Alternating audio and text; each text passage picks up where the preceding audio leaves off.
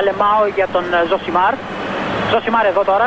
Ζωσιμάρ μέσα στη μεγάλη περιοχή. Ζωσιμάρ πάντα. Ζωσιμάρ θα κάνει το σουτ και γκολ. Φοβερό το γκολ του Ζωσιμάρ και πάλι. Ο Περέιρα Ζωσιμάρ, είκοσι τεσσάρων χρόνων παίκτης της Βοταφόγκο. Να λοιπόν, ο Ζωσιμάρ, ο αποκαλούμενος μαύρος ράμπο από τον πατέρα του, που ήθελε λέει να τον κάνει πυγμάχο και να πάρει τα πρωτεία του Κάσιους Κλέι. Τελικά ο ίδιος προτίμησε να γίνει ποδοσφαιριστής και πράγματι φαίνεται τελικά αυτός είχε το δίκιο. Το δίκιο λοιπόν με το μέρος του Ζωσιμάρ. Αναστενάζουν τα γκολπόστ και τα δοκάρια σπάζουν. Τώρα θα μου πεις, είναι σοβαρά πράγματα αυτά. Θα ασχολείται το podcast και ο Ζωσιμάρ με το Ατρόμητο ΑΕΚ και τα δοκάρια. Κοίτα, από τη μία έχει πλάκα, από την άλλη έχουμε ας πούμε την, πώς να την πω τώρα, την αλαζονία, ας την πούμε έτσι, να πιστεύουμε ότι, κοίταξε να δεις, το podcast αυτό το ακούνε άνθρωποι οι οποίοι είναι μιας αλφα σοβαρότητας. Θέλουν να ξέρουν τι γίνεται, θέλουν να ακούνε για το ποδόσφαιρο, θέλουν να ακούνε ιστορίες, δεν θέλουν τοξικότητες, δεν θέλουν τι λένε αυτοί που τότε λέγανε και γιατί δεν γράφανε αυτά που τώρα γράφουν, αλλά εκείνη την εποχή τα γράφανε αλλιώς. Δεν ασχολούνται ε, με τέτοιες ιστορίες. Έτσι νομίζουμε. Αυτοί οι άνθρωποι λοιπόν δεν δικαιούνται έτσι να ακούσουν κάτι κανονικό για το τι έγινε στο Ατρόμητος ΑΕΚ. Δηλαδή οι υπόλοιποι ενημερώνονται από αυτούς που τους λένε αυτά που οι ίδιοι θέλουν να ακούσουν. Ζουν ε, μέσα στον αθλητισμό, μέσα στο ποδόσφαιρο προκειμένου ή στο μπάσκετ σε άλλες περιπτώσεις. Έχουν την εντύπωση ότι ενημερώνονται, ενώ στην πραγματικότητα δεν ενημερώνονται. Ε, ακούν την άποψη που συμφέρει αυτούς που τη, με, τη μεταδίδουν, γιατί απευθύνεται στο κοινό που αυτή την άποψη θέλει να ακούσει. Τα υπόλοιπα τα χαρακτηρίζουν προπαγάνδα, εντάξει, και ψέματα. Ε, Όποιος λέει κάτι διαφορετικό στα social media τον μπλοκάρουν διότι ή τον βρίζουν γιατί είναι αντίπαλος. Οπότε στην πραγματικότητα ζουν σε μία. Δηλαδή αυτό το chamber, ας πούμε, των social media που καταλήγεις να. Το echo chamber, να ακούς την ηχό σου διότι φτάνουν σε σένα μόνο πράγματα τα οποία συμφωνούν με αυτό το οποίο ήδη πιστεύεις. Αυτό στο ελληνικό ποδόσφαιρο το έχουμε ανακαλύψει είκοσι χρόνια πριν. Δεν περιμέναμε το Facebook τώρα. Και τα Cambridge Analytica και όλα αυτά τα πράγματα. Σε αυτά είμαστε πρωτοπόροι. Ο Έλληνας οπαδός, ο hardcore, το ξέρει αυτό το πράγμα πριν να ανακαλύψει ο Ζούκεμπερ το Facebook. Πώς είναι να ακούς και να εισπράττεις μόνο αυτό που πιστεύεις εσύ και τελικά να καταλήγεις να ζεις σε μια πραγματικότητα η οποία δεν είναι κανονική. Είναι απλά φτιαχτή επειδή υποστηρίζει τον Ολυμπιακό, τον Παναθηναϊκό, την ΑΕΚ, τον ΠΑΟΚ και ούτω καθεξής. Αν υποθέσουμε λοιπόν ότι εμείς δεν έχουμε αυτό το κοινό ή εν πάση περιπτώσει δεν το έχουμε στην πλειοψηφία του. Σε αυτούς που ακούνε το podcast κάθε εβδομάδα, παρεπιπτόντως πατήστε like, follow, subscribe, αυτά τα πράγματα τώρα. Μην τα ξεχνάμε δηλαδή. Πατήστε το, το ρημάδι, δεν είναι κάτι. Το βλέπω εγώ από το πατάδι. Δεν θέλετε να μου δώσετε αυτό το, το, το poke από το, το παλιό, το Facebook που λέει poke, σε σκούντιξ. Τι σήμερα το μάξει αυτό το poke. Και καλά που είσαι, ε? Σε γουστάρω ή σου έχω στείλει γιατί δεν απαντάς. Πατήστε το, εν πάση περιπτώσει. Ας υποθέσουμε ότι η πλειοψηφία των ανθρώπων που ακούει αυτό το podcast δεν ανήκει σε αυτή την κατηγορία. Αλλιώς δεν θα το άκουγαν. Ωραία, αυτοί οι άνθρωποι να μην ακούσουν λοιπόν τι έγινε στο Ατρόμητο ΑΕΚ. Λίγο έτσι ψύχραμα, λίγο κανονικά και με αρκετή δόση χιούμορ, γιατί εντάξει, η φάση είναι λίγο για γέλια. Εντάξει. Κοίτα να δεις τι γίνεται τώρα. Ό,τι έχετε διαβάσει για ιστορίες αναβολής και γιατί δεν έκατσε και γιατί και εκείνο και τ' άλλο. Είναι λίγο περίεργες. Δηλαδή είναι γραμμένες είτε από ανθρώπους οι οποίοι δεν γνωρίζουν, είτε από ανθρώπους οι οποίοι παριστάνουν ότι δεν γνωρίζουν. Τι εννοώ. Έχουμε δεκάδες περιπτώσεις που μπορεί να θυμηθεί ο καθένας για παιχνίδια τα οποία δεν ξεκίνησαν ή δεν ολοκληρώθηκαν. Αυτά που δεν ολοκληρώθηκαν για περιπτώσεις βίας και αυτών των πραγμάτων είναι μια άλλη κατηγορία. Το καταλαβαίνουμε όλοι. Έπρεπε να συνεχίσει, δεν έπρεπε να συνεχίσει, τον βρήκε πολύ τον μπουκάλι, δεν βρήκε τον βρήκε πολύ τον μπουκάλι ή οτιδήποτε. Υπάρχουν όμως και κατηγορίες παιχνιδιών τα οποία υπάρχει η περίφημη λέξη ακαταλληλότητα. Έχει πάγο το γήπεδο, έχει χιόνι το γήπεδο, την ώρα που γράφουμε το podcast είναι στο Λαμία ΠΑΟΚ, είναι παλευκό το γήπεδο. Δεν ξέρω αν θα γίνει το παιχνίδι τώρα που γράφουμε το, το pod. Με τα χιόνια και την Μπάρμπαρα. Πού είσαι, ρε φάδερ, που είχες βγάλει Μπάρμπαρα τη φάρη πατραλιά και περάσανε τρεις δεκαετίες για να πούνε Μπάρμπαρα το χιονιά. Τέλος πάντων. Υπάρχει ακαταλληλότητα. Τσουλάει ή δεν τσουλάει μπαλά.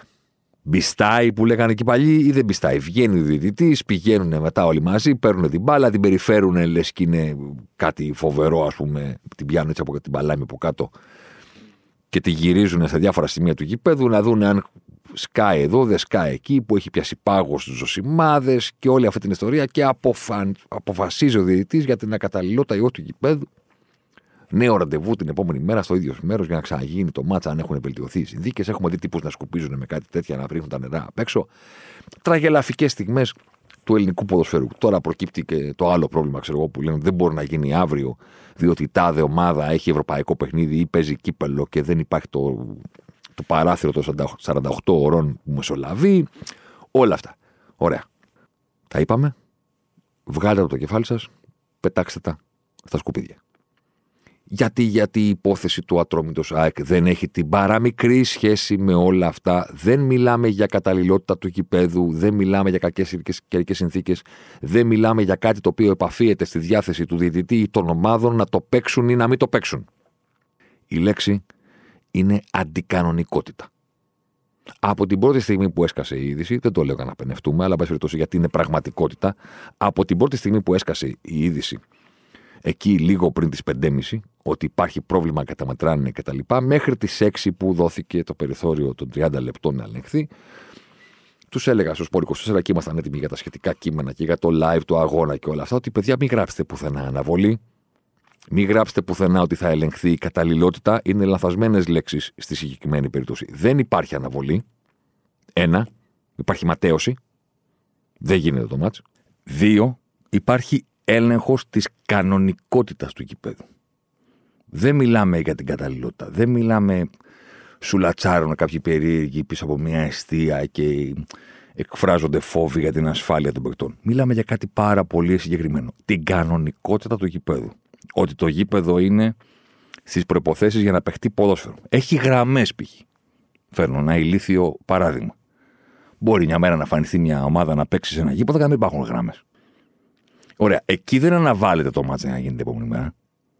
Βλέπει ο διαιτητής δεν υπάρχουν γραμμές, τους δίνει περιθώριο τρία λεπτά. Αν δεν έχουν φτιάξει τις γραμμές και να είναι σωστές, το μάτσα δεν γίνεται, τέλος, το παίρνει ο φιλοξενούμενος. Το ίδιο ισχύει, ξέρω εγώ, αν δεν υπάρχουν δίχτυα στις εστίες. Αν οι γραμμές δεν είναι σωστά τραβηγμένες, οι αποστάσεις, η μικρή περιοχή, η μεγάλη περιοχή. Όλο αυτό το κομμάτι αφορά την κανονικότητα του γηπέδου. Ως εκ τούτου, δεν υπήρχε πιθανότητα αναβολής. Παρά μόνο ματέωσης. Ήρθαμε να παίξουμε και δεν υπήρχε κανονικό γήπεδο. Τέλος. Τελεία. Όχι ραντεβού αύριο την ίδια μέρα.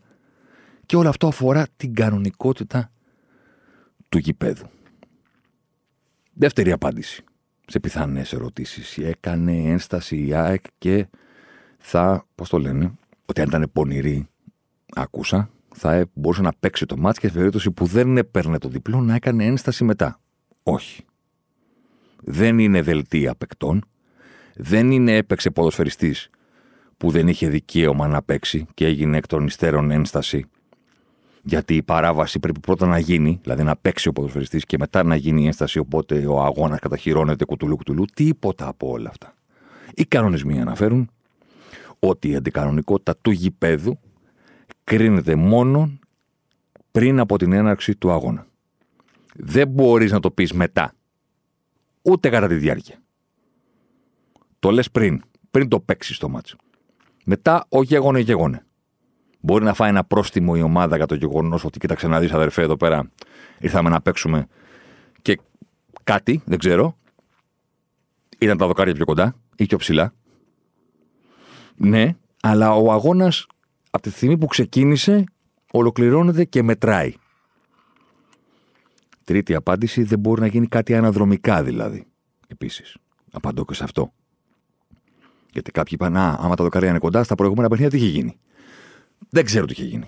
Αν ήταν κοντά ή όχι και στα προηγούμενα. Ό,τι και αν είχε γίνει, ό,τι έγραψε δεν ξεγράφει. Η αντικανονικότητα κρίνεται μόνο πριν από την έναρξη του αγώνα και τελειώνει η κουβέντα εκεί. Πάμε στη δάτα αυτά. Πώς γίνεται να κόντυναν τα δοκάρια. Δεν ξέρω. Δεν έχω ιδέα. Διάβασα κάπου επίσης ότι λέει οι ακραίες καιρικές συνθήκες, λέει, προκάλεσαν την καθήλυση. Ακραίες καιρικές συνθήκες, ναι, είχε κρύο. Okay. Και χιόνισε και λιγάκι. Η νεροποντή ότι άνοιξαν οι ουρανοί και είδε ο κατακλυσμός του Νόε ή του Δευκαλίωνα. Και αυτό δεν έχει συμβεί. Δηλαδή δεν μπορώ να σκεφτώ τι έγινε στο Περιστέρι. Και εγώ στην Αθήνα μένω και κινούμαι. Δηλαδή δεν ήμουν κοντά στο Περιστέρι, αλλά δεν έριξε τόσο νερό στην Αθήνα. Και ούτε έχω δει ποτέ να ρίχνει τόσο νερό ώστε να εφτά εκατοστά να επηρεάζεται το ύψος των δύο μέτρων και σαράντα τεσσάρων εκατοστών που προβλέπει ο κανονισμός ότι πρέπει να μεσολαβούν από το χορτάρι μέχρι τη μέσα πλευρά, την κάτω πλευρά του δοκαριού. Δεν το έχω ξαναδεί αυτό. Πώς μαζεύτηκαν τα δοκάρια, δεν γνωρίζω. Από ακραίες καιρικές συνθήκες, δύσκολο. Του παρασκηνίου δεν είμαι, αλλά κάτι πήρε ταυτή μου ότι μπορεί να είχαν γίνει εργασίες χλωοτάπητα το προηγούμενο διάστημα στο Περιστέρι. Και αυτό είναι μια καλή εξήγηση. Πρώτον, γιατί εξηγεί ότι δεν υπήρχε πρόβλημα το ύψος στα προηγούμενα παιχνίδια. Και δεύτερον, εξηγεί πόσο από τις εργασίες μπορεί να μπει και έξτρα άμμος, χορτάρι, κουτουλού, κουτουλού. Σηκώθηκε λίγο, δεν το κοιτάξανε, το αγνόησαν. Κάπως έτσι μπορεί να εξηγηθεί. Το πήρε ταυτή μου.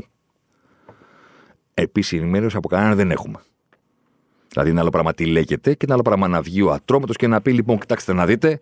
Τα δοκάρια ήταν μια χαρά καθ' όλη τη διάρκεια της σεζόν και μεσολάβησε και έγινε αυτό. Δεν μας έχει εξηγήσει κανένας πώς έγινε. Επόμενο θέμα που θα ήθελα να τοποθετηθώ. Δεν ξέρω αν στην ΑΕΚ τους το κάρφωσε κάποιος, τους το είπε ή οτιδήποτε. Δεν με αφορά, δεν μπορώ να το γνωρίζω. Απλώς με το φτωχό μου το μυαλό απαντάω στο καλά και πώς το πήρανε χαμπάρι, σίγουρα τους το είπαν. Υποτιμάμε πάρα πολύ την αντιληπτική ικανότητα και τις αισθήσεις ανθρώπων οι οποίοι βγάζουν λεφτά από τον αθλητισμό, εάν λέμε ότι έχουν περάσει όλη τους τη ζωή να παίζουν ποδόσφαιρο και περνάνε δίπλα από ένα δοκάρι και δεν μπορούν να καταλάβουν αν είναι επτά ή πέντε εκατοστά πιο κοντό. Ότι μόνο αν τους το πει κάποιος θα το προσέχουν. Δηλαδή ο Μουρίνιο δεν το πήρε χαμπάρι πριν από χρόνια σε εκείνο το παιχνίδι, την προηγούμενη μέρα του αγώνα, που πήγανε για προπόνηση. Ο τερματοφύλακας που είναι όλη του τη ζωή κάτω από τα γκολ πόστ, πρέπει να το καρφώσει κάποιος να τον πάρει χαμπάρι. Ε, όχι, παιδιά, δεν νομίζω. Δεν νομίζω. Δηλαδή, υπάρχει μπασκετμπολίστας ο οποίος μπαίνει σε γήπεδο, παίρνει μια μπάλα να κάνει το πρώτο lay-up και δεν θα καταλάβει αν η μπασκέτα είναι πιο κοντή ή πιο χαμηλή. Το κάνει όλη του τη ζωή. Δεν μου προκύπτει. Πάμε παρακάτω σε ένα σημείο το οποίο δεν έχει απαντηθεί, παύλα, σχολιαστεί επαρκώς. Προφανώς ο Ατρόμητος δεν το έκανε επιτίδες. Από την άλλη, έχει την ευθύνη για το τι μεσολάβησε από το αδερφέ μετρήσαμε τα δοκάρια και δεν είναι σωστά, μέχρι το βγαίνουμε ξανά από τα αποδυτήρια να τα μετρήσουμε πάλι. Μέσα σε αυτό το διάστημα υπάρχει η διαδικασία της επανόρθωσης της συγκεκριμένης σπάνιας, η αλήθεια είναι, αλλά όχι ανύπαρκτης αντικανονικότητας. Και η προσπάθεια επανόρθωσης σε ομάδα Super League είναι να σκάβουν το χορτάρι με τις αξίνες και τις τσάπες και τα φτιάρια. Αυτό, ας υποθέσουμε ότι το κομμάτι του έγιναν πιο κοντά, μίκρινε το ύψος, ας πούμε, είναι κάτι το οποίο δεν έγινε με δόλο, ωραία. Είναι ένα ατύχημα. Είναι μια λάθος στιγμή, ρε παιδί μου. Κάτι έγινε. Κάτι λένε ο καιρός, κάποιοι το χορτάρι, ο χλωοτάπης, κάτι έγινε κατά δοκάρια πιο κοντά. Ωραία. Δεν έχεις την ευθύνη. Δεν το κάνεις επίτηδες. Πολύ ωραία. Που έχεις, γιατί σε αυτό είναι το κήπεδό σου, αλλά ας πούμε ότι δεν το κατάλαβες. Ωραία. Αυτή η φάση, τι είναι. Είναι δυνατόν, έχουμε δύο χιλιάδες είκοσι τρία, τα δοκάρια να είναι έτσι μενωμένα στο χορτάρι και να μην μπορούν να βγουν μέσα σε ένα λεπτό, ώστε να μπει η αναπληρωματική εστία που δεδομένα υπάρχει στο γήπεδο, γιατί είναι υποχρεωμένο να υπάρχει, και οι δύο εστίες να τις φορτώσουν, να τις μετρήσουν και να πούνε λοιπόν πόση ώρα πέρασε, έξι λεπτά. Γιατί να χρειάζεται παραπάνω. Σε κάτι παιχνίδια τυρταίως, λέει, τέτοια έχουν γίνει. Στη Γάμα Εθνική είχαν διαπιστώσει. Ο αγώνας έγινε. Έγινε ο αγώνας. Προλάβανε να το φτιάξουν. Το ζητούμενο τώρα δεν είναι. Δεν πάμε τώρα στο αν οι εργασίες που έκαναν ήταν αποτελεσματικές και αν τελικά το ύψος διορθώθηκε ή όχι. Δεν είμαι εκεί να το μετρήσω, δεν ήμουν εγώ. Εγώ λέω για τις εργασίες που έγιναν, όχι για το αποτέλεσμα που έφεραν. Πού ακούστηκε ρε εσείς το είκοσι είκοσι τρία να είναι έτσι μεντωμένα τα δοκάρια. Και να μην είναι φορετά σε θήκες που είναι στο έδαφος, κάνεις ένα παπ, τα σηκώνεις, φέρνεις την άλλη αιστεία, παπ τη βάζεις, μετράς και λες παιδιά, λάθος έγινε, συγγνώμη, συγγνώμη να το παίζουμε. Ξεκινάμε. Πέντε λεπτά. Πόση ώρα να πάρει. Δέκα λεπτά μαζί με το να μετακινήσεις από τη μία αιστεία στην άλλη, να τα κουβαλάνε και τα λοιπά. Εντάξει, οκ, okay, δεκαπέντε. Απλά πράγματα. Δηλαδή, πόσο ντροπιαστικό, πόσο ερασιτεχνικό είναι να βλέπεις ανθρώπους μίας ομάδας από τη μία αιστεία και μετά στην άλλη, με κάτι τσάπες, με κάτι τέτοια, να προσπαθούν να κάνουν τι. Να σκάψουν το χορτάρι επί της γραμμής, ε, όχι συνολικά στο γήπεδο, προφανώς. Δεν πήρανε φρέζα και άρχισαν να οργώνουν. Επί της γραμμής και μόνο να σκάβουν με την ελπίδα, γιατί δεν μπορούν να έχουν κανένα επιστημονικό τρόπο να μετρήσουν το αποτέλεσμα αυτό, αυτού του πράγματος που κάνουν, ότι αυτό που θα κάνουν θα έχει σαν αποτέλεσμα να επανέλθει στο ακριβώς ε, η απόσταση σε όλο το μήκος της γραμμής, επτά και κάτι μέτρα, δεν είναι ότι σκάβεις δηλαδή σε ένα μέτρο μόνο, σε όλο το μήκος της γραμμής ότι θα επανέλθει η απόσταση από το δοκάρι δύο σαράντα τέσσερα. Πώς πήγατε να το κάνετε αυτό? Σκάψαμε το χορτάρι, με το μάτι το τσεκάραμε λίγο ρε παιδί μου και λέμε πόσο λείπει, κάτσε να σκάψουμε λιγάκι. Μετά τα γυαλίζανε και τα χορτάρια στην άκρη, κάνανε και μια γραμμή λευκή να φαίνεται να δείξουν τους κυρίους. Εντάξει τώρα δηλαδή μιλάμε. Μιλάμε τώρα για λύσεις τοπικού. Τι μπορεί να είναι η λύση που χρησιμοποιείται, που επιλέγεται, γιατί είναι η μοναδική επιλογή, γι' αυτό επιλέγεται. Δεν μπορεί να είναι η λύση αυτή σε γήπεδο ομάδας πρώτης κατηγορίας. Όταν διαπιστωθεί το πρόβλημα. Ντροπιαστικό για τον Ατρόμητο, κατά τη γνώμη μου, δεν είναι ότι πήγαινε να παίξει ένα παιχνίδι και τα δοκάρια ήταν κάτω. Έτσι αλλιώς γίνεται. Ντροπιαστικό είναι να το διαπιστώνει κάποιος και να λέει: Λοιπόν, ωραία, πόση ώρα έχουμε, μισή ώρα, λοιπόν, πάμε. Και το πάμε να είναι. Θα σκάψουμε τη γη να μεγαλώσει η απόσταση. Με το μάτι, ρε παιδί μου, με το μάτι θα μετρήσουμε και λίγο έτσι, αλλά εντάξει. Φόρταξε τώρα, πού τώρα, φώναξε τώρα να τα μετρήσει. Αλήθεια τώρα. Αυτό είναι. Η εικόνα αυτή, πέρα από την υπαιτιότητα που την προβλέπει ο κανονισμός, δεν την κρίνω εγώ. Εντάξει, τα εξηγήσαμε το τι λέει ο κανονισμός για την αντικανονικότητα του γηπέδου από την αρχή. Πάμε τώρα να κρίνουμε το τι είδαμε, ας πούμε. Ε, σε αυτό το κομμάτι, η εικόνα αυτή του Ατρομήτου είναι για να του πεις ρε αδερφέ, αλήθεια τώρα. Ο Ατρόμητος βέβαια δεν έχει δώσει την παραμικρή εξήγηση από τότε. Δηλαδή χρησιμοποιήσε ένα γήπεδο, είναι του, πιστε... του Περιστερίου. Ποιος πήρε την απόφαση να τσιμεντώσει τα δοκάρια? Πότε σκεφτήκατε ότι αυτό είναι το δεδειγμένο, τα δοκάρια σας να είναι μόνιμα εκεί και να μην μπορούν να αφαιρεθούν με κανένα απόλυτος τρόπο? Τότε γιατί τις έχετε τις αναπληρωματικές αιστείες που ο κανονισμός προβλέπει ότι πρέπει να είναι εκεί, γιατί μπορεί να σπάσει το δοκάρι? Μπορεί να γίνει οτιδήποτε. Ωραία. Και ο κανονισμός λέει ότι πρέπει να έχετε αναπληρωματικές αιστείες. Τις έχετε. Γιατί είστε νομοταγείς. Ωραία. Τι δουλειά έχουν εκεί, άμα δεν μπορούν να χρησιμοποιηθούν? Πού είμαστε, στο, σε ποια δεκαετία που είναι τσιμεντωμένα? Τι τις έχετε, αν δεν μπορείτε να τις χρησιμοποιήσετε? Πώς σκεφτήκατε, πώς είναι, πόσο επαγγελματικό είναι εκ μέρους σας αυτό το οποίο είδαμε? Ζηρό. Μηδέν. Τίποτα. Δεν μπορώ να βρω κανένα ελαφρυντικό στον Ατρόμητο σε αυτό το κομμάτι. Κανένα. Κανένα, το παραμικρό. Δεν είναι μόνο η υπαιτιότητα της αρχικής αντικανονικής απόστασης από το έδαφος, είναι πολύ περισσότερο αυτό που ακολούθησε. Δεν μπορεί, αδερφέ, να είναι αυτός ο τρόπος. Δεν είσαι ομάδα για την πρώτη εθνική, ακόμα και τη δική μας, τη Super League, ρε παιδί μου, που δεν είναι το απάβγασμα του πολιτισμού και του αθλητισμού, που δεν είναι όχι στα top πέντε και στα top δέκα. Δεν, το έχει, δεν έχει έρθει κανένας από το εξωτερικό να πει θα πάω να δω αυτό το πρωτάθλημα, ρε παιδί μου, ακόμα και για το δικό μας δεν είναι επίπεδο αλφα εθνικής αυτό. Τελεία. Κύριε Μανούχο, ούτε το δικό στο μέτρημα είναι επίπεδο αλφαεθνικής. Αυτό είναι απαράδεκτη Καλυστία, Λυκαβίτια ενενήντα δύο, με δώρο ένα σκάφος που ήθελε να το πάρει ο Σπύρος, ο Βλάς και ο Γιάννης για να γίνουν καβαδίες. Εντάξει, να πάνε να πιούνε με το φίλο του το Μενέλα στον μπαρ Πειρατής. Και πήγανε στα Καλυστία για να βγει πρώτη μία από τα κορίτσια τους και να πάρουν το σκάφος. Σε εκείνο το επεισόδιο, λοιπόν, η Ρένια με τη Δημητρούλα είχαν κόντρα για το ποια έχει το πιο ωραίο σώμα και έβγαλε η Δημητρούλα όλη της την κόμπλα, ότι, γιατί της έλεγε η Ρένια ότι έχω το μακρύ το πόδι, καταλαβες. και μπορώ να τα κάνω όλα αυτά. Και, μετρά, και μετράγανε το πόδι πόσο είναι, το έβγαζε η Ρένια ένα δέκα το δικό της το πόδι και της έλεγε τι ένα δέκα έχει φασούλας.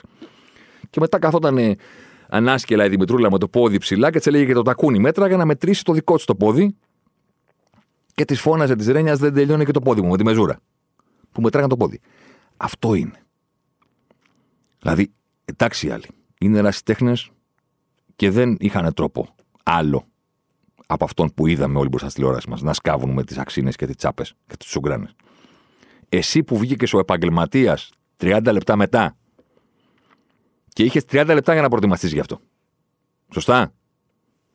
Και θα μπεις, θα τελειώσουν αυτοί, ήξερες τι θα συμβεί. Και πρέπει να βγω να μετρήσω και από τη μέτρηση θα κριθεί η τύχη του αγώνα. Δεν υπάρχει αναβολή, ματέωση. Ή θα γίνει το μάτς, ή δεν θα γίνει η πετιότητα του Ατρομήτου εκατό μηδέν. Και μου βγήκες με τη μεζούρα και την κράταγε ένας κάτω και ένας από πάνω. Εδώ λοιπόν, εδώ, απ' έξω ως θεατής, χωρίς να ξέρω αυτά που λένε οι διάλογοι και τον πιέσανε και του είπανε και τα λοιπά, δεν μιλάω για αυτά. Μιλάω για το τι είδα. Βλέπω έναν ερασιτεχνικό τρόπο του να, επανα... να έρθει το ύψος στην κανονική του διάσταση. Και πηγαίνει ο Μανούχος και κάνει re-raise και λέει all in. Νομίζετε εσείς ότι αυτό είναι ερασιτεχνικό? Θα σας δείξω εγώ. Και πηγαίνει από τη μία άκρη της εστίας στο κέντρο κτλ. Με μία μεζούρα. Δηλαδή, ντουλάπα έβαλα στην κρεατοκάμαρα. Που ήθελε η γυναίκα μου πόσο καιρό. Δεν μέτρησα έτσι. Δεν μέτρησα έτσι, ρε παιδί μου. Το, το, το, το, το κλειδώνεις το μέτρο στο ύψος. Καταλαβες. Για να μην χρειάζεται να το, να το μετράς κάθε έτσι και λίγο. Το κλειδώνεις. Πόσο είναι? δύο σαράντα τέσσερα. Παπ, το κλειδώνεις. Το κρατάς εκεί. δύο σαράντα τέσσερα και το περιφέρεις μετά. Να δεις. Χωράει ή δεν χωράει? Δεν το τραβάς κάθε έτσι και λίγο. Επίσης αυτό το ξύλο, το όρθιο που έχουν. Στην Premier League το έχουμε δει. Στο μπάσκετ το έχουμε δει. Υπάρχει ένα ξύλο εκεί, το κρατάνε και λένε να μετρήσουν την μπασκέτα. Δεν τραβάνε μεζούρα, ρε. Το έχουν έτοιμο το μέτρο. δύο σαράντα τέσσερα. Θα μου πεις ο Μανούχος δεν είχε το μέτρο, δεν είχε οτιδήποτε. Μα είναι εικόνα αυτή. Δηλαδή, πώς να το πω, ρε παιδί μου, αν πρόκειται να χωρέσει ντουλάπα και αν, αν, αν μετρούσες για το αν χωράει κάτι σε ένα πορπαγκάζ, σε μια καρότσα φορτηγού, σε οτιδήποτε, με αυτή τη μέτρηση θα έχεις πιστεί ότι χωράει? Ή θα έλεγες κάτσε να την ξανακάνουμε γιατί. Δεν είμαι και πολύ σίγουρος. Αν έπρεπε να είσαι στον πόντο, αν σου δίνανε κάτι με δύο μέτρα ύψος, ε, θα έλεγες χωράει. Εδώ είναι δύο σαράντα. Αν έπρεπε να το μετρήσεις μέχρι το χιλιοστό, μέχρι το καροστό, ρε παιδί μου.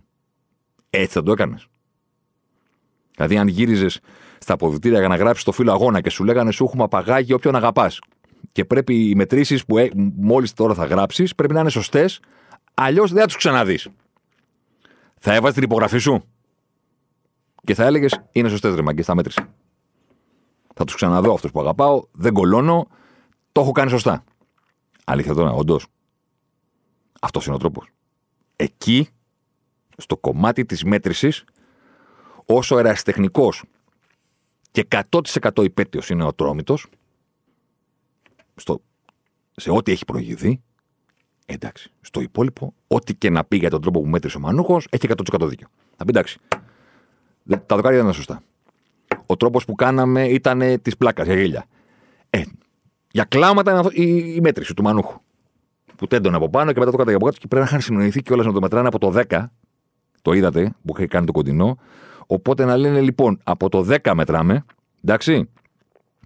Οπότε πάνω πρέπει να λέει δύο πενήντα τέσσερα. Γιατί κάποια στιγμή στη μετάδοση ακούστηκε ένα δύο πενήντα ένα. Και λέω τι έγινε, το κάνανε μεγαλύτερο. Λογικά το δύο πενήντα ένα ήταν δύο σαράντα ένα, γιατί από κάτω το είχαν μετρήσει από το δέκα το εκατοστό της μεζούρας. Υποθέσεις κάνουμε. Αλλά όλες αυτές οι υποθέσεις βασίζονται σε ένα θέαμα, το οποίο είναι κουκλοθέατρο τώρα, δεν είναι κανονικό. Είναι για επιθεώρηση, είναι για παράσταση. Ο Σεφελής δεν τα κάνει αυτά. Κάνει άλλα. Μέσα σε όλη αυτή την ιστορία, καταλαβαίνω ότι έχουν εμπλεχτεί οι Ολυμπιακοί, Παναθηναϊκοί, Παοξίδες και Αεκτίδες, γιατί αυτή είναι η δουλειά τους. Εντάξει. Η ΑΕΚ μέχρι στιγμής. Μπορεί να σας βολεύει, μπορεί και όχι, μπορεί να σας νευριάζει αυτό που θα πω, μπορεί και όχι. Η ΑΕΚ μέχρι στιγμής δεν έχει ευθύνη, υπαιτιότητα, συμμετοχή, δεν έχει τίποτα. Τίποτα από όλα αυτά δεν την αφορούν. Τίποτα από όλα αυτά δεν είναι επιλογή της. Τίποτα από όλα αυτά δεν είναι κάτι που θα μπορούσε να κάνει αλλιώς. Που λένε ε, έκανε τον τραυματία ο παίχτης τους και σηκωθήκανε και έφυγαν. Ή θα μπορούσαν να μην κάνουν ένσταση και να πούνε εντάξει, ή θα μπορούσαν να πούνε ότι τσουλάει μπάλα να παίξουμε. Τίποτα από όλα αυτά δεν έχει τη συμμετοχή της ΑΕΚ πουθενά. Τίποτα. Ούτε κατά δοκάρια αυτή. Ούτε ότι, είναι, ότι μπορούσε να περιμένει να το κάνει μετά το παιχνίδι. Το εξηγήσαμε αυτό. Ούτε τη μέτρηση του Μανούχου για να λάβει. Ούτε θα μπορούσε να κάνει το παραμικρό. Αν μετρούσε ο Μανούχος και έλεγε λοιπόν, τα φτιάξαν εδώ οι γίγαντες. Γίγαντες είναι φοβεροί αρχιτέκτονες. Πλακάδες να τους πάρεις στο χωριό να σου φτιάξουν το σπίτι. Παίζουμε. Κανονικές συστήσεις. Πάλι δεν θα μπορούσε η ΑΕΚ να κάνει τίποτα. Ζέσταμα και σέντρα. Μέχρι στιγμής ευθύνη δεν υπάρχει. Εγώ βλέπω μεγάλη, βέβαια, στον τρόπο που το χειρίστηκε επικοινωνιακά αργότερα. Δηλαδή έχει συμβεί κάτι το οποίο στα δικά μου τα μάτια είναι όπως το έχω περιγράψει μέχρι στιγμής. Και μετά βγαίνει η ΑΕΚ και λέει κάτι ακούω Ξενόγλου. Και ανακοινώσεις. Και Πούλμαν. Και Ολυμπιακός. Και αυτά. Κάτι άλλα στο Facebook, κάτι ποσταρίσματα για παχύδερμα και για τέτοιες ιστορίες. Δηλαδή, σε αυτό το κομμάτι, κατά τη γνώμη μου, η ΑΕΚ το χειρίστηκε πάρα πολύ λανθασμένα. Κατά τη γνώμη μου, μπέρδευσε και τον κόσμο. Δηλαδή, κάποιοι οποίοι δεν είναι τρελοί να τα μαθαίνουν όλα και να ξέρουν ακριβώς τι έχει συμβεί, νομίζουν ότι απλά είναι ένας ακόμα αγώνας που μία ομάδα τσακώνεται με τη μία άλλη και υπάρχουν όπως πάντα οι δύο πλευρές στην ιστορία και οι μεν λένε άσπρο και οι άλλοι λένε μαύρο. Στη συγκεκριμένη περίπτωση, μέχρι να το μπλέξει όλο αυτό η ΑΕΚ, σηκώντας στους τόνους και απατώντας την τοξικότητα των υπολείπων, που δεν διαφωνώ ότι υπήρξε, μέχρι εκείνο το σημείο η ΑΕΚ δεν είχε καμία πλευρά. Τα δοκάρια ήταν έτσι. Προσπάθησαν να τα φτιάξουν. Ο διαιτητής λέει ότι δεν τα έφτιαξαν. Πάμε παρακάτω. Εμείς τη δουλειά έχουμε. Πού εμπλεκόμαστε. Για κάποιον που δεν τα ξέρει όλα αυτά και που μπορεί να τα παρακολουθεί στενά, το βλέπει απ' έξω και λέει α, πάλι τσακώνονται. Α, πάλι κάποιος πήγε να πάρει τα μάτια χαρτιά. Α, πάλι κρίνεται η ακαταλληλότητα του γηπέδου. Α, πάλι θα πάνε στα δικαστήρια και όλα αυτά τα πράγματα. Γνωμούλα μου, που λέει και κάποιος, το από εκεί και πέρα η ΑΕΚ το χειρίστηκε με έναν τρόπο που δεν καταλαβαίνω. Που την ωφέλησε. Δεν, ούτε που έκανε καλό στον εαυτό της, ούτε που έκανε καλό στη γενικότερη συζήτηση. Δεν, της λέω, δεν λέω φυσικά ότι η ίδια έχει την αποκλειστική ευθύνη που σηκώθηκαν οι τόνοι, σε καμία των περιπτώσεων. Όμως, επειδή κρίνουμε τους εμπλεκόμενους και υπάρχει γήπεδο, Ατρόμητος, διαιτητής, να κλείνουμε και την ΑΕΚ. Τώρα τι κάνανε οι υπόλοιποι απ' έξω, μην την απλώσουμε τόσο πολύ την κουβέντα. Δεν υπάρχει κανένας λόγος. Εντάξει, μέχρι εδώ. Πάμε και στα σοβαρά. Σε ένα ελαφρώς πιο προηγμένο πρωτάθλημα από το δικό μας, αυτό της Premier League. Εκεί που πάλι χτυπάνε καμπάνες για μας, καμπάνες λύπης και όχι χαράς, που έλεγε και το μεγάλο σου ξέ, τον ογδόντα. Με τον ίδιο, με τον παρόμοιο τρόπο που πιάσαμε λίγο αυτό το τραγελαφικό Ατρόμητος ΑΕΚ, τις μεζούρες και τα γκολ πόστ, πάμε να πιάσουμε και την είδηση που έχασε σαν βόμβα στο παγκόσμιο ποδόσφαιρο για τις κατηγορίες εναντίον της City. Τι αφορά αυτή η είδηση. Ξεκινάμε από την αρχή. Τι είναι η πατρίδα μας. Είναι η Κάμπη κτλ. Πώς να το πούμε. Λοιπόν, η City βρέθηκε κάποια στιγμή πριν από δύο τρία χρόνια να είναι σε έλεγχο για τα οικονομικά της και για τη συμπεριφορά της σε αυτά από τέσσερις διαφορετικούς οργανισμούς. Από την εφ έι, από την Premier League, από την UEFA και από τη FIFA. Ταυτόχρονα και οι τέσσερις την είχαν στο μικροσκόπιο. Υπήρξε η ιστορία της υπόθεσης της UEFA. Θα πάμε και σε αυτήν κάποια στιγμή στην κουβέντα μας. Μέχρι να πάμε σε αυτήν, για να μην τα μπλέξουμε τα πράγματα, ας εξηγήσουμε το πολύ απλό.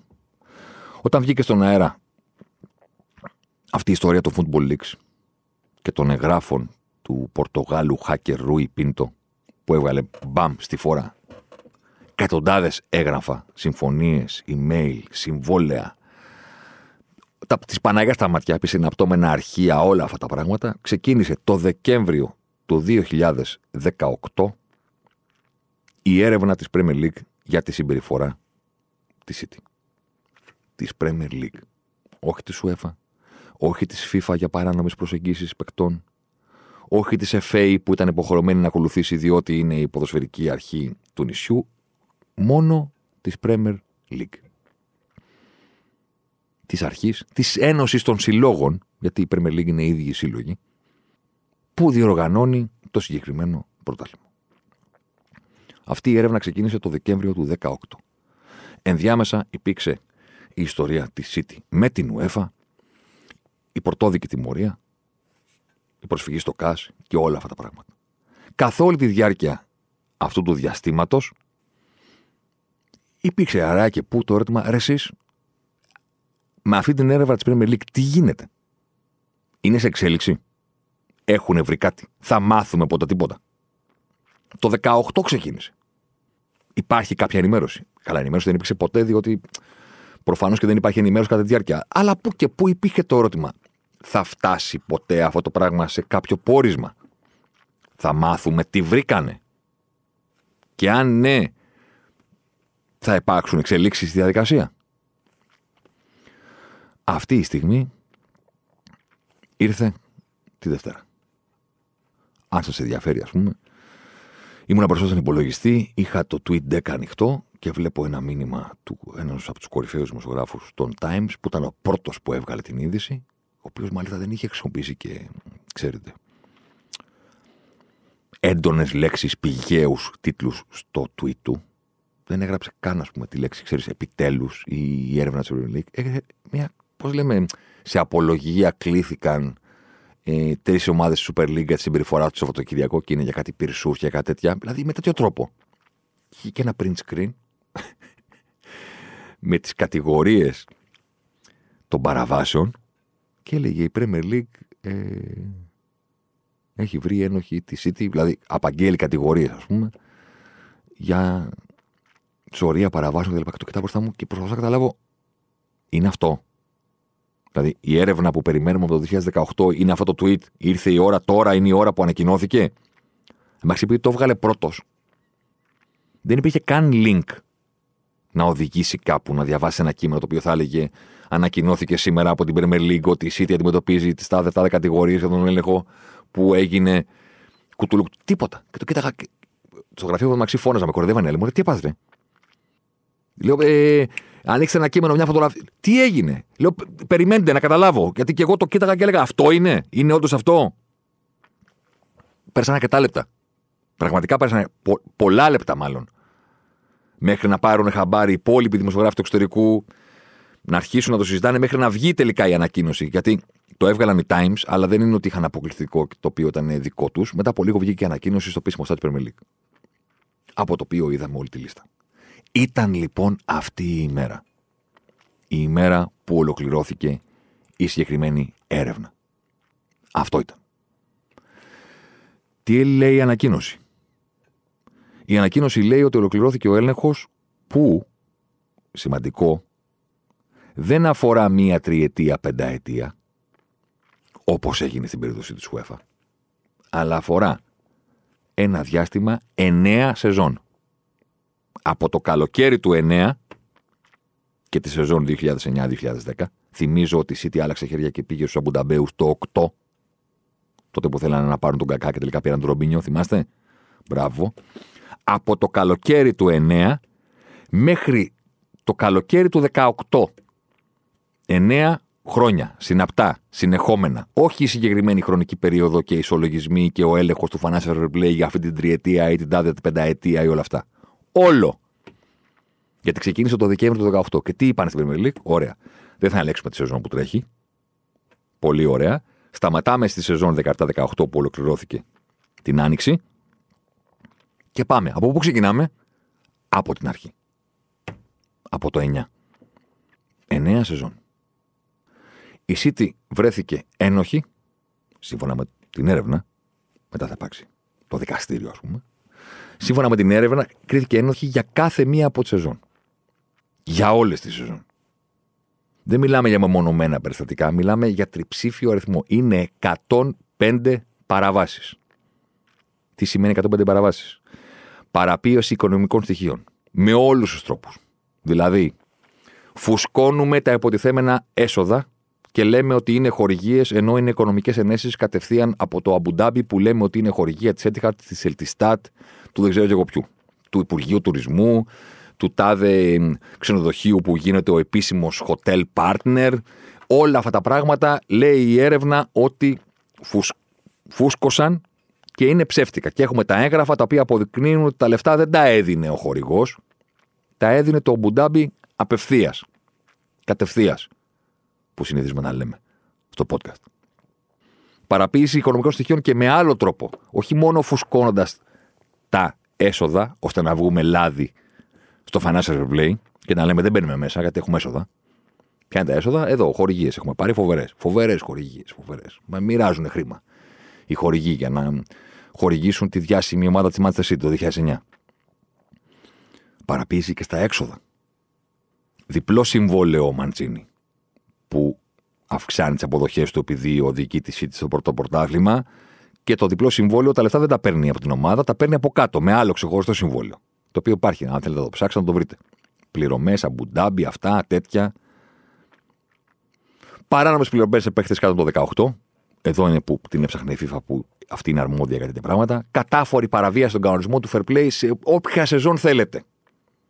εκατόν πέντε παραβάσεις για αυτό που μου έχετε στείλει ήδη πάρα πολλά μηνύματα. Έχετε ακούσει να λέγεται στο Ζωσιμάρ. Όχι σε συγκεκριμένο podcast. Δεν κάνουμε ποτέ podcast γι' αυτό. Αλλά πού και πού το βάζαμε στην κουβέντα, γιατί κατά τη γνώμη μας έπρεπε να το βάζουμε.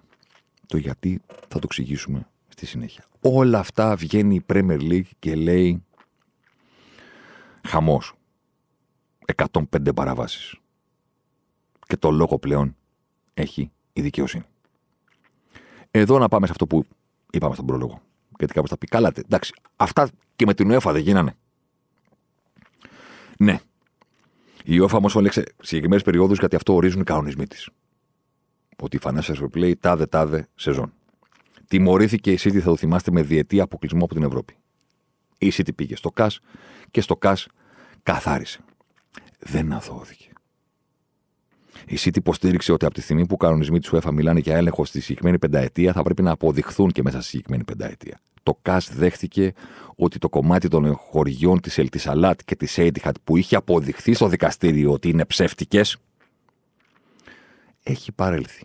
Για τα υπόλοιπα είπε not much evidence, οπότε η απόφαση βγήκε και είπε ότι η διετής τιμωρία αποκλεισμού από την Ευρώπη που έφαγε η City πάβει να ισχύει, γιατί οι παραβάσεις παραγράφηκαν και για τις υπόλοιπες δεν υπάρχουν αρκετές αποδείξεις.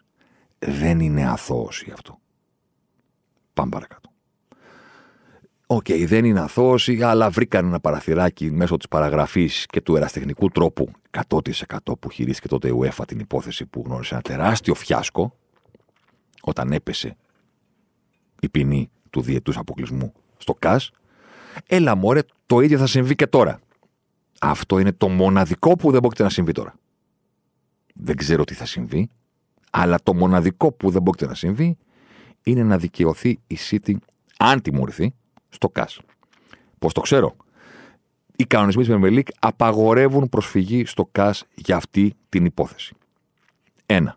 Δύο. Οι κανονισμοί της Premier League δεν προβλέπουν κανένα χρονικό όριο όσον αφορά την τέλεση των αδικημάτων και την τιμωρία τους στο μέλλον. Δύο πράγματα είναι σίγουρα αυτή τη στιγμή και τίποτε άλλο όσον αφορά το μέλλον. Δεν πρόκειται να υπάρξει παραγραφή λόγω χρόνου. Δεν πρόκειται να υπάρξει διαδικασία στο ΚΑΣ. Προφανώς και η City, αν τιμωρηθεί τελικά, έχει δικαίωμα έφεσης. Αυτή η έφεση θα γίνει εντός των συνόρων και εντός του συστήματος της Αγγλίας. Δεν μπορεί να πάει στο ΚΑΣ, όπως πήγε τη διαμάχη της με την UEFA, υποστηρίζοντας ότι η Ευρωπαϊκή Ομοσπονδία την έχει τιμωρήσει άδικα. Δεν μπορεί να συμβεί αυτό. Ένα. Δεύτερον, δεν υπάρχει παραγραφή. Πάμε παρακάτω. Τι γίνεται από εδώ και πέρα? Δικαστικό Συμβούλιο Premier League θα ορίσει επιτροπή τριών ατόμων. Τα τρία άτομα θα πάρουν όλο το πόρισμα των εκατόν πέντε παραβάσεων, χαρά στο κουράγιο τους, θα καλέσουν τη City και θα ξεκινήσει αυτό που λέμε η δίκη, ξέρω εγώ, η διαδικασία. Πόσο θα κρατήσει? Ου. Δεν είναι απλό. Πόσο θα κρατήσει? Μην περιμένετε ποινές και αποφάσεις και αθωώσεις ενδεχομένως. Ούτε τον επόμενο μήνα, ούτε την επόμενη εβδομάδα, ούτε μέσα στη σεζόν θα πω εγώ. Δεν μου προκύπτει. Δεν ξέρω, αλλά δεν μπορώ να σκεφτώ ότι αυτή η υπόθεση θα γίνει μέσα σε τρεις μέρες. Ούτε σε τρεις μήνες. Τότε θα υπάρξει απόφαση. Τότε η City θα μπορεί να την αμφισβητήσει. Πάντα υπάρχει το δικαίωμα προσφυγής, στα πάντα, αλλά δεν θα το κάνει στο ΚΑΣ. Ωραία, έστω ότι η City είναι ένοχη. Αν όχι για όλα, για όσα την κατηγορεί η επίσημη έρευνα της Premier League, επαναλαμβάνω, για κάποια από αυτά. Τι θα γίνει? Κανείς δεν γνωρίζει. Κάτσε ρε φίλε, δεν υπάρχει πουθενά κάτι, ένα χαρτί που να λέει ότι κοίταξε να δεις, άμα κάνεις αυτό, τρεις αγωνιστικές. Έτσι δεν λένε κανονισμοί του ποδοσφαίρου? Οι κανονισμοί της Premier League δεν είναι σαν τη Super League που λένε ρήψη καπνογόνων είκοσι χιλιάδες ευρώ πρόστιμο. Η καθυστέρηση του αγώνα λόγω καπνού, τόσες πρόστιμο. Υπότροπος δύο φορές μία αγωνιστική κλεισμένων. Αυτό το μπακαλίστικο τρεις το λάδι, τρεις το ξύδι, να σου δώσω τη Σαχάρα να μου δώκεις το Σουέζ, στους κανονισμούς Premier League δεν υπάρχει.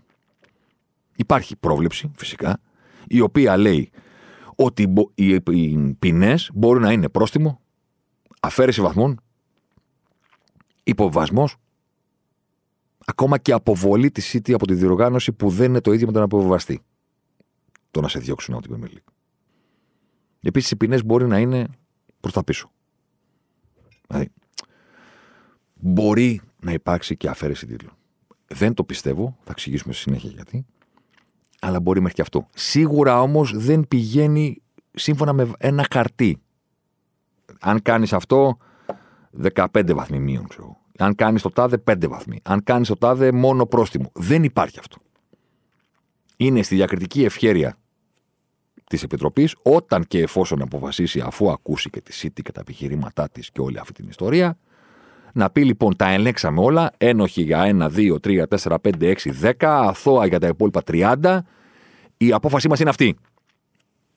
Στο αυτή μπορούν να πούν ό,τι θέλουν εκείνοι μέσα στο πλαίσιο του από αφαίρεση και πρόστιμο μέχρι τους παίρνουμε τους τίτλους και τους πετάμε εξ Premier League. Όλα μπορεί να συμβούν. Η αλήθεια είναι ότι παρελθόν με αφαίρεση τίτλων στην Αγγλία δεν υπάρχει. Δεν το κάνουν αυτό οι Άγγλοι. Θα μου πεις δεν κάνουν και αυτό που έχει συμβεί τώρα. Δηλαδή, θέλω να πω, καμία ομάδα δεν έχει βρεθεί να αντιμετωπίζει τέτοιες κατηγορίες και να τις αντιμετωπίζει από την ίδια τη διοργανώτρια αρχή. Δεν είναι ασφαλές να πεις έχουμε και ένα δεδικασμένο. Δεδικασμένο δεν έχουμε. Ότι δεν είναι στην αγγλική νοοτροπία το να αλλάζουν χέρια οι τίτλοι εκ των υστέρων, δεν είναι. Θα δούμε. Πρώτον, το αν θα αποδειχθεί η ενοχή της City, πώς θα γίνει αυτή η αποδεκτή, και μετά θα δούμε και την τιμωρία. Αλλά επειδή πλανάται αυτό το η κουβέντα και έχει γίνει το σχετικό τρολάρισμα από παίχτες που λένε α, με το που βγήκε η είδηση, δηλαδή έχω, είμαι πρωταθλητής, λέει ο τάδε που ήταν δεύτερος της τάδε σεζόν πίσω από τη City. Ναι, επειδή υπάρχει αυτή η περίεργη ατμόσφαιρα ότι τα πρωταθλήματα τα χάνει και εκείνο και το άλλο, μιλάμε τώρα, έχετε πάει τρομακτικά μακριά. Πολύ μακριά. Τι λέει η συζήτηση για όλα αυτά? Δήλωσε έκπληκτη και καλωσορίζει την εξέταση από μια επιτροπή που θα κλείσει το θέμα μια και καλή. Αυτό λέει τώρα. Στα τέσσερα και κάτι χρόνια που μεσολάβησαν από το Δεκέμβριο του δύο χιλιάδες δεκαοκτώ, έχει πει άλλα χωρίς να τα έχει πει επίσημα σε ανακοίνωση. Γιατί τα έχει κάνει. Τι έκανε η City? Προσεβήκε σε απόφαση, σε διοικητικό δικαστήριο, για να μπλοκάρει την υποχρέωσή της να συνεργαστεί και να προσκομίσει έγγραφα. Δηλαδή, ξεκίνησε η έρευνα και είπες σε τι, λοιπόν, ε, δεν νομίζουμε ότι είμαστε υποχρεωμένοι να σας δώσουμε τα στοιχεία που θέλετε στο πλαίσιο της έρευνας και πάμε στο τάδε δικαστήριο να αποφασίσει. Αυτό έκανε η City. Πώς το μάθαμε? Βγήκε η απόφαση του διαιτητικού δικαστηρίου που είπε ότι όχι, πρέπει να συνεργαστείτε και να προσκομίσετε όποια έγγραφα σας ζητηθούν. Πάμε παρακάτω.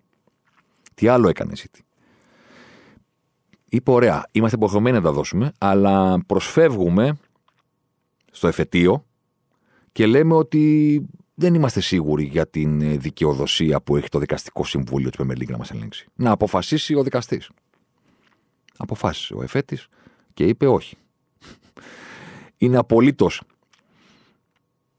νόμιμη η δικαιοδοσία του δικαστικού συμβουλίου του Premier League να σας ελέγξει και να συνεχιστεί η διαδικασία. Ο δικαστής, μάλιστα, που έβγαλε την απόφαση, είπε κατά λέξη όταν έβγαλε την απόφαση, αυτή η έρευνα άρχισε το Δεκέμβριο του δύο χιλιάδες δεκαοκτώ και προκαλεί έκπληξη αλλά και βάσιμο ζήτημα δημοσίου συμφερόντος το γεγονός πως έχει προχωρήσει τόσο λίγο μέσα σε δυόμιση χρόνια. Διάστημα στο οποίο η City έχει πάρει άλλα δύο πρωταθλήματα. Σου λέει ο δικαστής, ξεκινήσατε το δύο χιλιάδες δεκαοκτώ να ελέγξετε την ομάδα. Την ελέγχετε για όλα αυτά τα πράγματα. και σε δυόμιση χρόνια ακόμα συζητάμε για το αν πρέπει να δώσουν τα έγγραφα ή όχι. Έτσι είναι. Γι' αυτό από το Δεκέμβριο του δύο χιλιάδες δεκαοκτώ φτάσαμε τώρα, στο Φεβρουάριο του είκοσι τρία. Γιατί η City ξόδεψε όλο το πρώτο διάστημα, που αποδείχθηκε ότι ήταν δύο χρόνια και, στο να λέει εντάξει, μωρέ, θα γίνει ερευνά. Ε, να συζητήσουμε πρώτα για το αν είμαστε υποχρεωμένοι να δώσουμε έγγραφα. Πάμε στο δικαστήριο. Καθυστέρηση, καθυστέρηση, καθυστέρηση, καθυστέρηση, καθυστέρηση. Είστε υποχρεωμένοι να δώσετε έγγραφα. Mm. Να συζητήσουμε όμως το αν έχει δικαιοδοσία το δικαστικό συμβούλιο, γιατί εμείς δεν, δεν ψινόμαστε να πάμε στο συμβούλιο αυτό να δώσουμε εξηγήσεις. Καθυστέρηση, καθυστέρηση, καθυστέρηση, καθυστέρηση. Περνάει ο χρόνος, βγαίνει η απόφαση, είστε υποχρεωμένοι. Το είκοσι ένα έγινε αυτό. Από εκεί και πέρα η City δεν είχε άλλα νομικά όπλα για να εμποδίσει την εξέλιξη της έρευνας και φτάσαμε στο σήμερα. Μικρός αστερίσκος. Όλες οι παραβάσεις σας είπα ότι αφορούν το διάστημα από το εννιά μέχρι το δεκαοκτώ. εκατόν πέντε. Σας είπα ψέματα.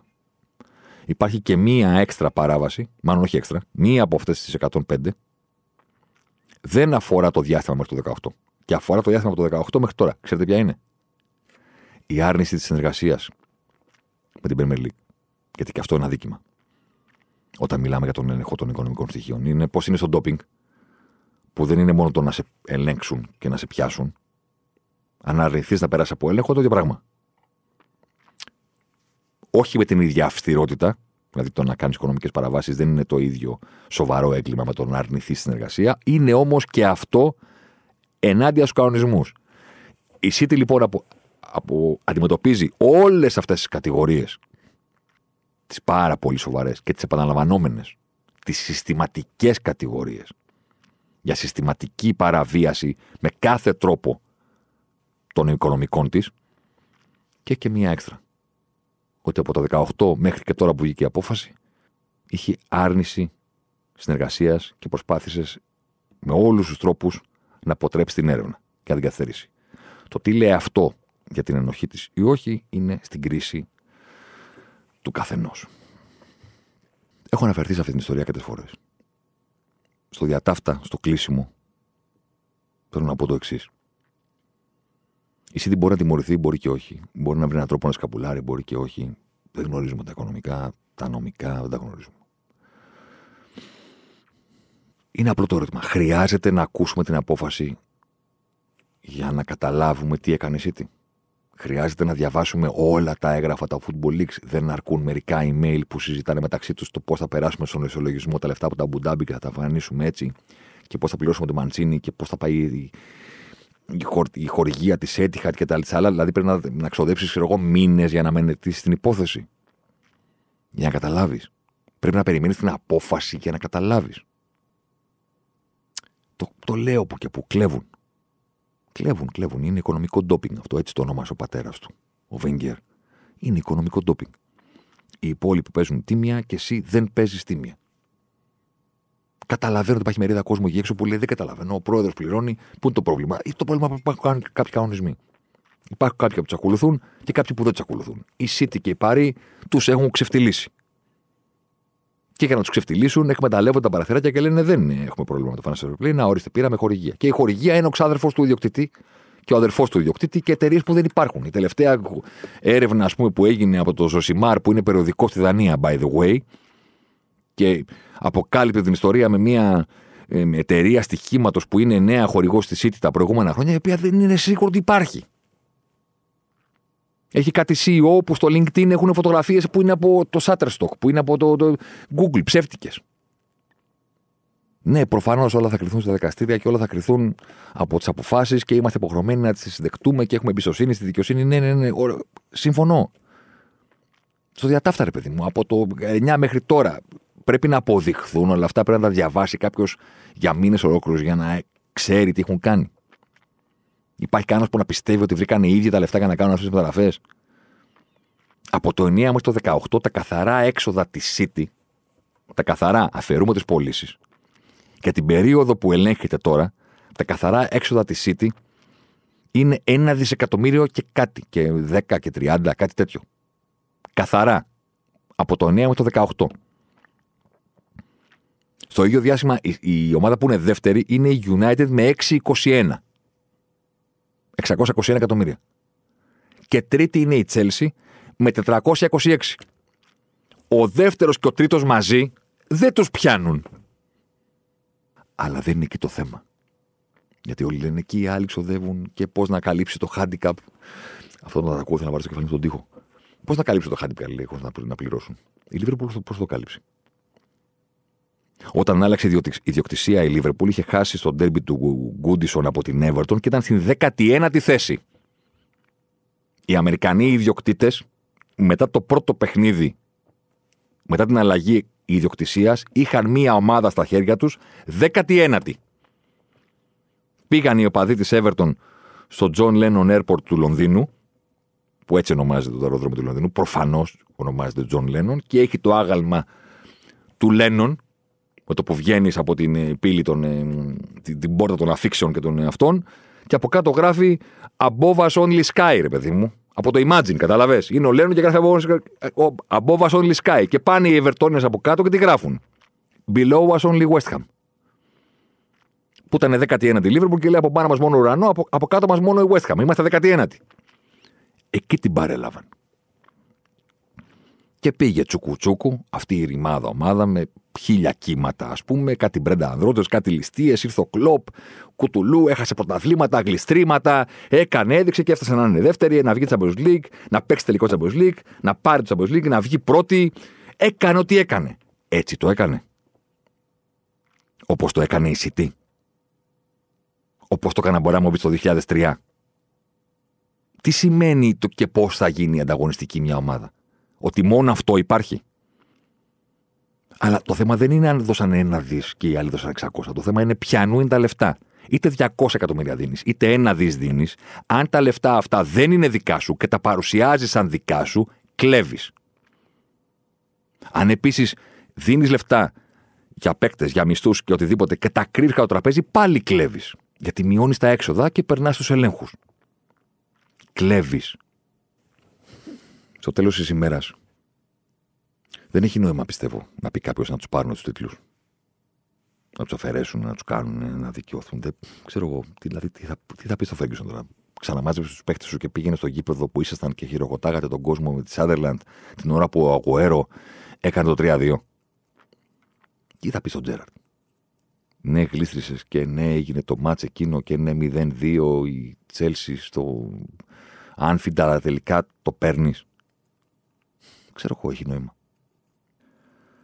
Αυτό που δεν καταλαβαίνουν κάποιοι είναι ότι όταν κάνουμε αυτή την κουβέντα, που μέχρι στιγμής την κάνουμε κάποιες φορές, τώρα την κάνουμε συγκεκριμένη. Εγώ γράψα και κάποια κείμενα όταν είχαν βγει αποφάσεις της UEFA. Όταν κάνουμε αυτή την κουβέντα, δεν αδικούμε τη City. Δεν αδικούμε τους παίκτες της. Δεν αδικούμε τον Guardiola. Όταν λέω εμείς, εννοώ, ξέρω εγώ, όλος ο ποδοσφαιρικός, δημοσιογραφικός κόσμος. Τι θέλω να πω. Θέλω να πω ότι όταν παίζετε το ποδόσφαιρο, όλοι εστιάζουμε στο ποδόσφαιρο. Δεν ξέρω καμία περιγραφή του γκολ του Αγουέρο που να είπε ο speaker σε καμία γλώσσα του κόσμου. Γκολ ο Αγουέρο, η City παίρνει τον τίτλο με το τελευταίο χτύπημα της σεζόν. Αλλά βέβαια, εντάξει, μιλάμε και μια ομάδα η οποία έχει κλέψει κατάφορα στο Financial Replay, αλλά δεν πειράζει. Πουθενά δεν είναι αυτό. Δεν διάβασα ποτέ κείμενο μετά από κατάκτηση τίτλων του Guardiola, όταν κάνανε εκατό βαθμούς. Τα κείμενα ήταν αποθετικά. Δεν διάβασα πουθενά τίτλο. Οι κλέφτες της City πήγαν εκατό βαθμούς. Όταν έγιναν η πρώτη ομάδα που το παίρνει με εκατό βαθμούς. Πέρυσι, όταν βρέθηκαν να χάνουν και έγιναν ένα δράμα από το πουθενά, τελευταία αγωνιστική με τη Λίβερπουλ και όλα αυτά, και το γυρίσανε και βάλανε το τρίτο γκολ και το πήρανε. Είδατε πουθενά κάποιον τίτλο, κάποια περιγραφή σε κάποιο site, οπουδήποτε στον κόσμο, που να λέει πρωταθλητές ξανά, αλλά εντάξει, ξέρουμε και πώς χοδεύονται τα χρήματά τους. Πουθενά. Όταν παίζεται το παιχνίδι, δεν υπάρχουν αστερίσκοι.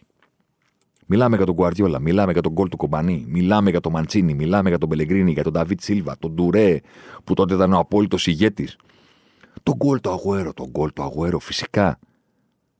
Τις αποτυχίες του Champions League, τους ημιτελικούς, τους τελικούς, την κόντρα με τη Λίβερπουλ, το σεβασμό που υπήρχε πάντα ανάμεσα στον Κλόπ και τον Guardiola, τα παιχνίδια τους μεταξύ τους που ήταν το καλύτερο μάτς που μπορούσε να δεις στον κόσμο για τρία τέσσερα χρόνια στην Premier League, ήταν να βλέ... στον κόσμο, όχι στην Premier League, ήταν να βλέπεις City Liverpool.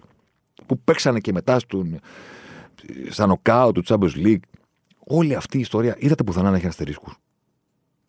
Ακούσατε κάποιον speaker ποτέ να λέει εντάξει, μωρέ, κλέβουν? Όχι. Όταν παίζετε ποδόσφαιρο, μιλάμε για ποδόσφαιρο. Όταν κάνουμε recap της Premier League, κάνουμε recap της Premier League. Λέμε τι έκανε η City και το πήρε. Τι έκανε η Liverpool, τι δεν έκανε. Η Chelsea, η Leicester, δεν ξέρω κι εγώ ποιος. Στα podcast. Οπότε συζητάμε ενδιάμεσα. Ναι, την προηγούμενη εβδομάδα το είπα. Το είπα. Κάπου μέσα σε όλο αυτό είπα ότι ξέρεις, παιδί μου, με την, με την Arsenal πρέπει να είμαστε. Γιατί πάει να κάνει κάτι που το κάνει με τον σωστό τρόπο. Απέναντι στους άλλους που κλέβουν. Το ξέρουμε ότι κλέβουν. Και μου λένε κάποιοι είσαι εδώ της Λίβερπουλ και εκείνο και το άλλο. Συγγνώμη, τόσο καιρό. Η ομάδα μου έχει χάσει δύο πρωταθλήματα από τη City στον πόντο. Τρία. Με το δεκατέσσερα. Στους δύο βαθμούς τότε. Ήρθα ποτέ να πω α, ε, κλέφτες, αλήτες και η Λίβερπουλ έχει πάρει τρία πρωταθλήματα και οι άλλοι κλέβουν? Ακούσατε κάτι τέτοιο την προηγούμενη σεζόν που συζητάγαμε για τη City? Ποτέ. Δεν θεωρώ ότι πρέπει να κάνουμε μία από τις δύο συζητήσεις και μόνο. Είναι τελείως λάθος. Θα ήταν τελείως λάθος λοιπόν κάθε φορά που έπαιζες City να λέμε κλέβουν. Είναι τελείως λάθος όμως και το ανάποδο. Να μιλάμε πάντα για το ποδόσφαιρο και ποτέ, μα ποτέ, να μην βάζουμε στο τραπέζι ότι είναι εντάξει. Μας παρασύρει η τακτική και ο De Bruyne και τα δύο false nine και όλα αυτά τα πράγματα. Ναι, εντάξει. Αλλά ποτέ να μην το κάνουμε. Για μια ομάδα που τα έγραψε όλα τα παλιά στα παπούτσια, που προσλάβανε δικηγόρους, που έχουν mail που λέγανε θα τους κάνουμε, θα τους δείξουμε. Που τώρα προσέλαβε ένα δικηγόρο που θα παίρνει όσα παίρνει και ο De Bruyne για να υπερασπιστεί τον εαυτό της. Για μια ομάδα που δεν χρειαζόμαστε αποδείξεις δικαστηρίου για να καταλάβουμε τι έχει κάνει, γιατί τα βλέπαμε στο κήπεδο με τον τρόπο που ξόδευε τα λεφτά. Όντως, δεν πρέπει ποτέ να λέμε κάτι για εκείνους. Αλήθεια. Είναι άδικο για αυτούς. Οκ. Okay. Δεν φταίει ο De Bruyne. Ναι, δεν φταίει ο Guardiola. Δεν φταίει ο Τουρέ. Δεν φταίει ο Αγουέρο. Το δέχομαι. Οι άλλοι, οι αντίπαλοι τους. Αν οι αντίπαλοι τους δεν έκαναν το ίδιο ακριβώς πράγμα στα οικονομικά τους και προσπαθούσαν να πάρουν την πρώτη θέση με τα λεφτά που έχουν και όχι με τα λεφτά που δεν έχουν, και κατάφεραν να πάνε μέχρι και στον πόντο, στο τελευταίο παιχνίδι. Η United, η Liverpool. Τρεις φορές. Για αυτούς δεν είναι άδικο? Τους σκέφτηκε κανείς εκείνη την ώρα? Όχι. Αποθέωση στον νικητή. Μη σου πω και χλεβασμό στον νικημένο. Χα, χα, το χάσανε πάλι. Κάτσε ρε φίλε, μισό λεπτό εκεί. Και ένα χειροκροτάμε τον νικητή, γιατί έτσι πρέπει να κάνουμε, γιατί εστιάζουμε στο χορτάρι. Και να λέμε τους άλλους δεν τα καταφέρατε, βγήκα δεύτερη πάλι. Και ποτέ να μην λέμε ότι ναι, μεν έγινε μια κούρσα και ο ένας βγήκε πρώτος και ο άλλος βγήκε δεύτερος και οι δύο ήταν εκπληκτικές ομάδες, αλλά από αυτές τις δύο εκπληκτικές ομάδες η μία παίζει τίμια. Δεν είναι αυτός ένας αστερίσκος που μπορεί να μπαίνει. Και στη μία ομάδα και στην άλλη. Η μία παίζει τίμια και μπράβο της, κυρία Arsenal. Προχώρα και πάρτο. Γιατί τόσα χρόνια η Arsenal, συγγνώμη κιόλας, αλλά το έχει περάσει δύο φορές. Τη μία φορά είχε τον Μουρίνιο να ξοδεύει τα λεφτά του Αμπράμοβιτς, που τότε δεν υπήρχε φράση βέβαια, και να τα λέμε κιόλας, δεν ήταν ακριβώς παρανομία, ήταν απλά βιασμός.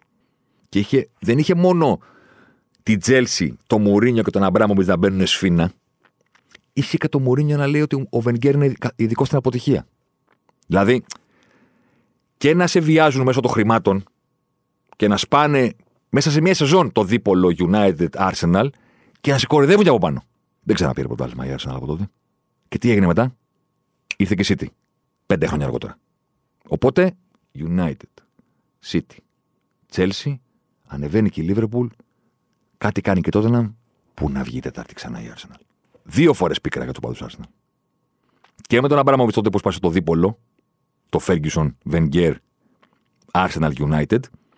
Έχετε και City και όχι μόνο δεν ξαναπαίρνει πρωτάθλημα και φεύγει από τη συζήτηση του τίτλου, δεν είναι καν του Champions League. Γιατί ήθελαν οι άλλοι και αγοράσαν τα εισιτήρια. Και τώρα θέλετε να μου πείτε ότι η Arsenal που πάει να το ξαναπάρει και να επιστρέψει στην κορυφή, το προσπαθεί με τον ίδιο τρόπο με τη City, ε.